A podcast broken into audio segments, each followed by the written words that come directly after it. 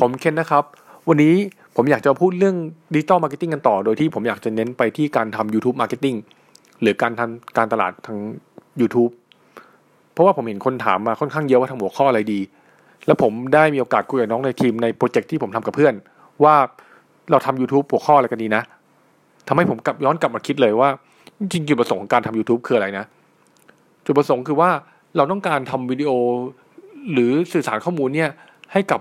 ผู้ชมหรือผู้ฟังได้ประโยชน์ หรือได้ความรู้มากที่สุด โดยที่เขาสามารถนำอันนี้ไปใช้ประโยชน์ได้ในชีวิตประจำวันของเขา หรือทำให้เขาทำงานได้ดีขึ้น หรือเขารู้สึกมีความรู้มากขึ้นเก่งขึ้น สิ่งเหล่านี้เป็นจุดประสงค์ของเรา ผลลัพธ์ที่ตามมาก็อาจจะเป็นการสร้างแบรนดิ้งหรือเขารู้สึกขอบคุณเรารู้สึกว่าเราเป็นผู้รู้หรือว่า อาจจะเป็นการเพิ่มยอดขายในระยะยาวด้วยครับ ผมว่านี่เป็นจุดประสงค์จริงสำหรับผมนะครับ ในการทำ YouTube Marketing คราวนี้ก็ เลยถามอีกในรายละเอียดว่ามีหัวข้ออะไรบ้างที่มันอาจจะมีผล ผมก็มองไปหัวข้อมีเยอะแยะเลย ผมขอยกตัวอย่างบางหัวข้อนะครับ เช่นเรื่องการแนะนำผลิตภัณฑ์ของคุณเอง เช่นจุดเด่นลักษณะสินค้า อย่างคุณขายครีมก็บอกครีมของคุณเนี่ยรักษาอะไรได้ เช่นสิวที่หลัง หาซื้อได้ที่ไหน ราคาประมาณไหนอะไรครับ หรือคำถามที่ลูกค้าถามบ่อย เช่นผมเห็นท้องในทีมบางคนบอกว่าลูกค้าชอบถามคำถามนี้บ่อยมากเลยทำไงดีจะไม่ต้องตอบซ้ำ เราก็ให้ไอเดียเขาว่าเราทำเป็นวิดีโอขึ้นมาก็ได้ แล้วก็ถ้าเราตอบลูกค้าไม่เคลียร์ให้ดูวิดีโอนี้ซ้ำหรือลูกค้าบางคนเขาดูวิดีโอนี้แล้วเขาก็ไม่ยังมาถามเราอีก ครับผมหัวข้อถัดไปก็เป็นเรื่องวิธีการใช้งาน หรือใช้งานแล้วผลลัพธ์ออกเป็นยังไง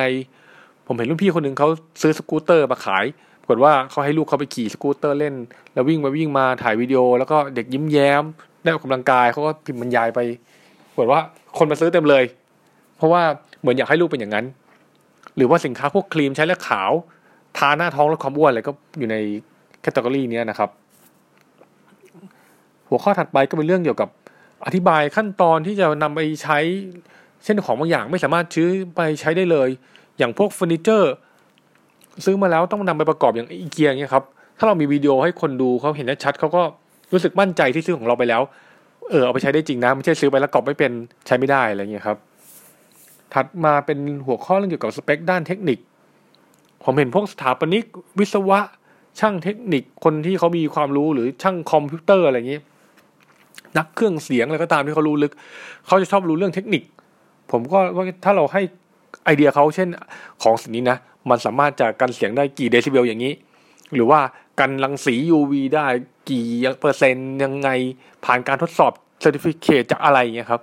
บางทีคนเหล่านั้นเขาก็จะรู้สึกพึงพอใจ แล้วก็ เออ ชื่นชมในของของเราครับแล้วก็อาจจะอยากซื้อหรือแนะนำคนอื่นด้วย ถัดไปเรื่องข้อควรระวังอันนี้ก็สำคัญ ผมเห็นเพื่อนบางคนซื้อของมา ยังไม่ได้ใช้เสียหายแล้ว เช่นมีของสิ่งหนึ่งไม่น่าจะแพ้ความชื้นได้เลยบอกว่าเขาซื้อมาวางพื้นแล้วมันบิดเบี้ยวเขาก็ไปบอกซัพพลายเออร์เขาซัพพลายเออร์บอกว่าเพราะว่าเขาวางในที่ชื้น ซึ่งดูแล้วไม่สามารถที่จะเดาได้เลยว่าคุณห้ามวางในที่ชื้นเลยครับ ไอ้พวกสิ่งเหล่านี้เราก็สามารถรวบรวมมันทำเป็นวิดีโอไว้ได้ อันนี้สำคัญต่อไปคือเรื่อง testimonial คือคำชมจากลูกค้าที่เคยใช้บริการของเรา หรือคนที่เขารู้จักสินค้าเราดีเลย หรือว่าผู้เชี่ยวชาญต่างๆ ที่เขารู้แล้วเขาชื่นชมเห็นคุณค่าในของเราที่เราทำเราให้เขามาเป็น testimonial ก็ได้ โดยที่ผมอยากให้พูดจากความจริง หรือสิ่งที่เขารู้สึก มากกว่าที่จะมาแต่งเรื่องเนี้ยครับ testimonial เนี่ยจริงๆแล้วพวกครีมขายตรงอะไรก็ตามมันไป พูดที่เป็นการหลอกลวงอะบางอย่าง ไม่ใช่ทุกอย่างนะครับเขาก็ไปใช้แล้วบอกว่าผิดจุดประสงค์มันเป็นมันเข้าขายไปทางหลอกลวงแทนเราก็ไม่อยากให้เป็นอย่างนั้น เราขอเน้นการพูดความจริงนะครับ ถัดมาเป็นคำถามที่เราเองที่มีข้อสงสัย บางทีเราก็สงสัยในสินค้าของเราบางอย่าง เราก็ถ้าเราได้คำตอบแล้วเราก็อาจจะทำวิดีโอง่ายๆให้ลูกค้าเขารู้ด้วยก็ได้ครับ ก็ประมาณนี้ ส่วนอื่นๆ ถ้าอยากจะได้ไอเดียก็ลองไปที่ Google หรือ YouTube ก็ได้ ลองพิมพ์คำเสิร์ชที่เกี่ยวกับของของเราแหละ หรือบริการเราก็เห็นคำขึ้นมาครับบางทีเห็นใน Google เห็นขึ้นมาเต็มเลย แล้วก็ดูหัวข้อ เช่นจากพันทิปคนถามคำถามนี้เยอะ เราก็สามารถเอาคำถามเหล่านั้นนะไปสามารถทำเป็นวิดีโอ YouTube ก็ได้ด้วยครับ โอเค ประมาณนี้ครับ